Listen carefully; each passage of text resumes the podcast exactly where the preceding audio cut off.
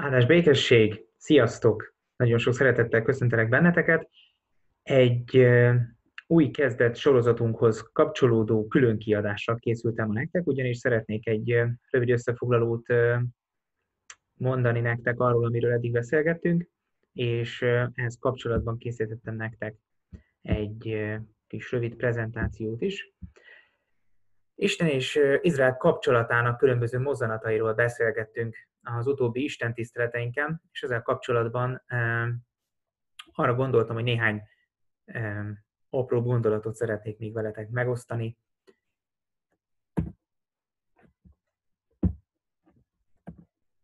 Isten és Izrael kapcsolatának vizsgálata során eddig kilenc Isten tiszteletet tartottunk, és ezek alapján most a címeket hoztam el nektek, hogy ez alapján is át tudjuk közösen tekinteni.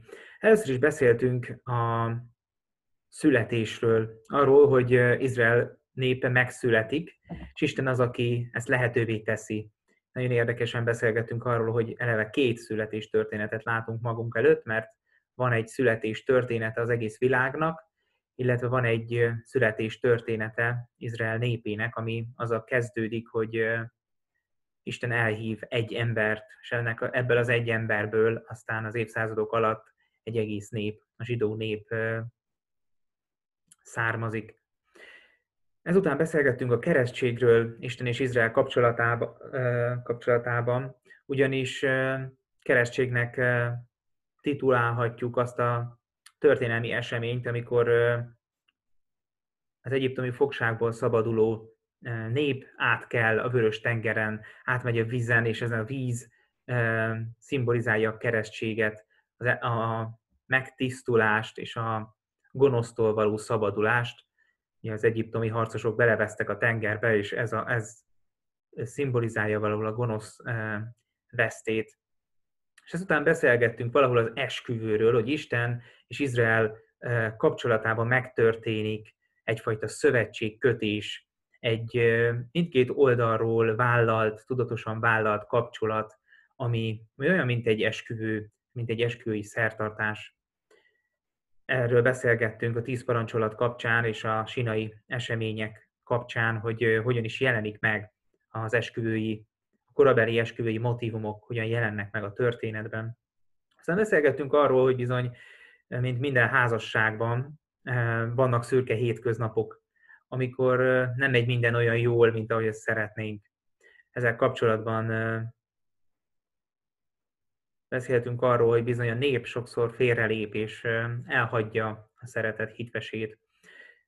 Már láthatjátok, hogy bizony sok mindent képekkel fejez ki az Ószövetség, és ezeket a képeket próbáltuk például a házasság képét próbáltuk megnézni, hogy milyen a házasság, amikor Izraelről és Istenről beszélgetünk az ő házasságukról gondolkodunk. Azután beszélgettünk arról, hogy ki a király, e, és Dávid személyét vizsgáltuk meg közelebbről. Aztán megint jött egy helyzet, ahol azt láttuk, hogy Isten és Izrael kapcsolata e, bonyolódik, és egy igazi, mondhatjuk így, hogy egy házassági veszekedésnek lehetünk föl és szemtanúi, és és bizony ebből is sokat tanulhattunk. És aztán feltettük a kérdést, hogy vajon mindennek vége van? Mert azt láttuk a történtek kapcsán, hogy Izrael népe elkerül a babiloni fogságba, és ezt úgy éli meg a nép, mintha, mintha meghalt volna, és mintha vége lenne minden reménynek, és meghalt volna az egész nép. És így fordulnak Istenhez, hogy vajon miért engedte Isten a szenvedést, miért engedi azt Isten, hogy egy egész népnek fogságba kell kerülnie, és éveken keresztül más nép uralkodik rajta.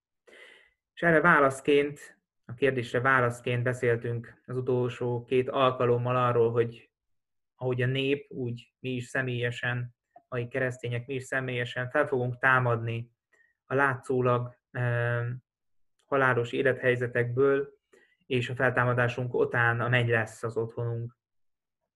És azért azért is gondoltam ezekről még egyszer külön beszélni, mert vannak olyan motivumok, amik nem csak az Ószövetségben, de az Új Szövetségben is megjelennek, és ebben, ezeknek az ige hirdetéseknek az alapja öt olyan motivum, ami többször is előkerül az Ószövetségben és az Új Szövetségben is. És ez az öt motivum a születés, a szövetségkötés, a halál, a feltámadás és a mennyország. Ez az öt motivum, ami alapján mindig eligazodhatunk az Ószövetségben, hallgassunk egy történetet, hogy Izrael és Isten kapcsolatának melyik mozzanatában járunk éppen. Jó mankó lehet ez, hogyha olvassuk a Bibliát, és, és nem értjük, hogy egy-egy szakasz hol és miért ott szerepel, akkor ez is lehet egy támpont, megvizsgálni azt, hogy, a, hogy az adott szakasz, hogy az adott próféta, Izrael és Isten kapcsolatának, történetének mely, szakászának, mely szakaszában lép fel. Jó bizonyítási alap lehet ez a bibliai, mikor olvasjuk a Bibliát. És ezért is hoztam, ezt, hoztam ezeket a példákat, mert ezeknek a motivumoknak több értelmezési felületei is vannak az egész Szentírásban. Ugyanis az Ószövetségben látjuk ezt Izrael és Isten kapcsolatában, ezt az öt motivumot megjelenni, ugyanakkor ugyanez az öt motivum jelenik meg Jézus életében is. Hiszen Jézusnál is beszélhetünk születésről, itt is rögtön két külön történetet látunk, hiszen van Jézusnak egy fizikai megszületése, amikor ahogy arra most itt az adventi időszak elején készülünk, Jézus karácsonykor ünnepelt születésére készülünk így adventkor, Jézus megszületik, és fizikailag eljön ebbe a világba. De van egy másik születése is Jézusnak, amikor mint messiás kezd el működni, és az ő szolgálatát elkezdi. Különböző evangéliumok más-más történetet hoznak erre példára, példának, de mindegyik evangélium egyetért abban, hogy Jézus első csodatette, vagy Jézus első megjelenése külön is kiemelkedik a többi tettek közül, hiszen egyfajta bemutatkozás, és arról szól, hogy miért is érkezett Jézus. És aztán látjuk, azt látjuk, hogy Jézus életében is van szövetségkötés, van egyfajta elköteleződés afelé, az Isten felé, akit ő elküldött. Neki is döntenie kellett az Isten mellett. És aztán talán Jézusnál a halál, a feltámadás és a mennyország gondolata magától értetődő, de mégis megjelen, megjelennek nála is ez az öt motívum. És amit még ideírtam harmadik értelmezési felületként, az nem más, mint a személyes hitéletünk, amiben szintén megjelennek ezek a motivumok. Hiszen mindannyian, mindannyian elkezdjük valahogyan követni Istent, megszületik az Isten kapcsolatunk, de mindannyiunk életében újra és újra vannak olyan pillanatok, amikor újra el kell köteleződni az Isten mellett, és van egyfajta szövetségkötés köztünk és az Isten között. Ezt ünnepeljük, és ezt éljük át újra és újra reformátusként az úrvacsorában, ami valahol ugyanennek a gondolatnak az esküvőnek, vagyis az egymás felé való elköteleződésnek a motivuma és e, leképeződése, és ma is e, gyakorolt e, rétusa. És aztán a mi életünkben is lesz halál, de hisszük és remél, reméljük azt, hogy a fizikai halál az nem, az nem vége az életnek, mert lesz feltámadás és lesz mennyország. Ez a keresztény hitünk alapja. Ugyanakkor lehet halála az Istennel való kapcsolatunknak, már itt a Földön is. Lehetnek hitbeli kríziseink, lehetnek kérdéseink, ami eltávolítanak minket Istentől, de erre való, vagy erre uh, való válaszként is áll előttünk a feltámadás és a mennyország gondolata, ami arról szól, hogy uh, lehetnek uh, nehezebb időszakok az életben, és lehet olyan, hogy eltávolodunk Istentől, de az Isten mindig készít új utat, a feltámadás és a mennyország útját, amiben reménykedhetünk, és amiben előre tekinthetünk. Így ér össze az egész Szentírás üzenete, ami ami megint csak egy, és ezek a, ezek a mozzanatok, és ezek a motivumok, amiket kiemeltem, ezek is jó példa arra, hogy mennyire egységes tud lenni az Ó és az Új Szövetség üzenete. Mennyire hasonlóan beszél arról, hogy mi az Isten terve az emberre nézve. Ugyanakkor nem mondhatjuk azt, hogy az Ószövetség magában elég lenne és elégségesen megfogalmazná azt az örömhírt, amivel mi keresztényként, amiről mi keresztényként beszélünk. És azért nem, mert a, a feltámadás gondolatánál nem hanyagolhatjuk el azt a gondolatot, és azt a hitbeli meggyőződésünket, hogy Jézus halála és Jézus feltámadása az az egyedüli esemény, ami a mi halálunk utáni feltámadásunk bizonyítéka is.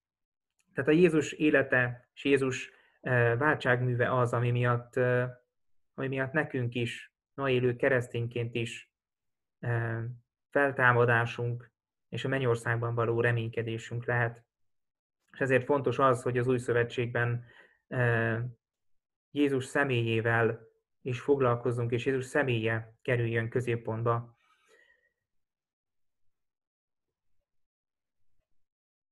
Új kezdet.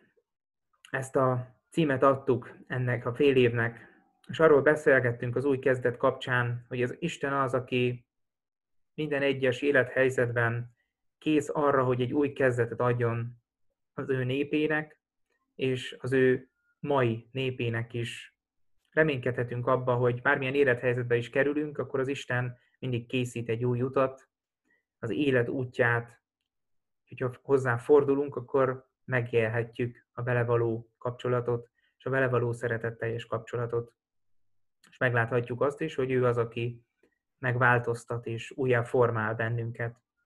Így ezzel a reménységgel szeretnénk most elbúcsúzni. Kövessétek a Szentírásban ezeket a motivumokat, és, és találjátok meg benne azt az egységes üzenetet, és azt az egységes kegyelmet, amivel az Isten fordul hozzánk. Isten áldjon titeket, sziasztok!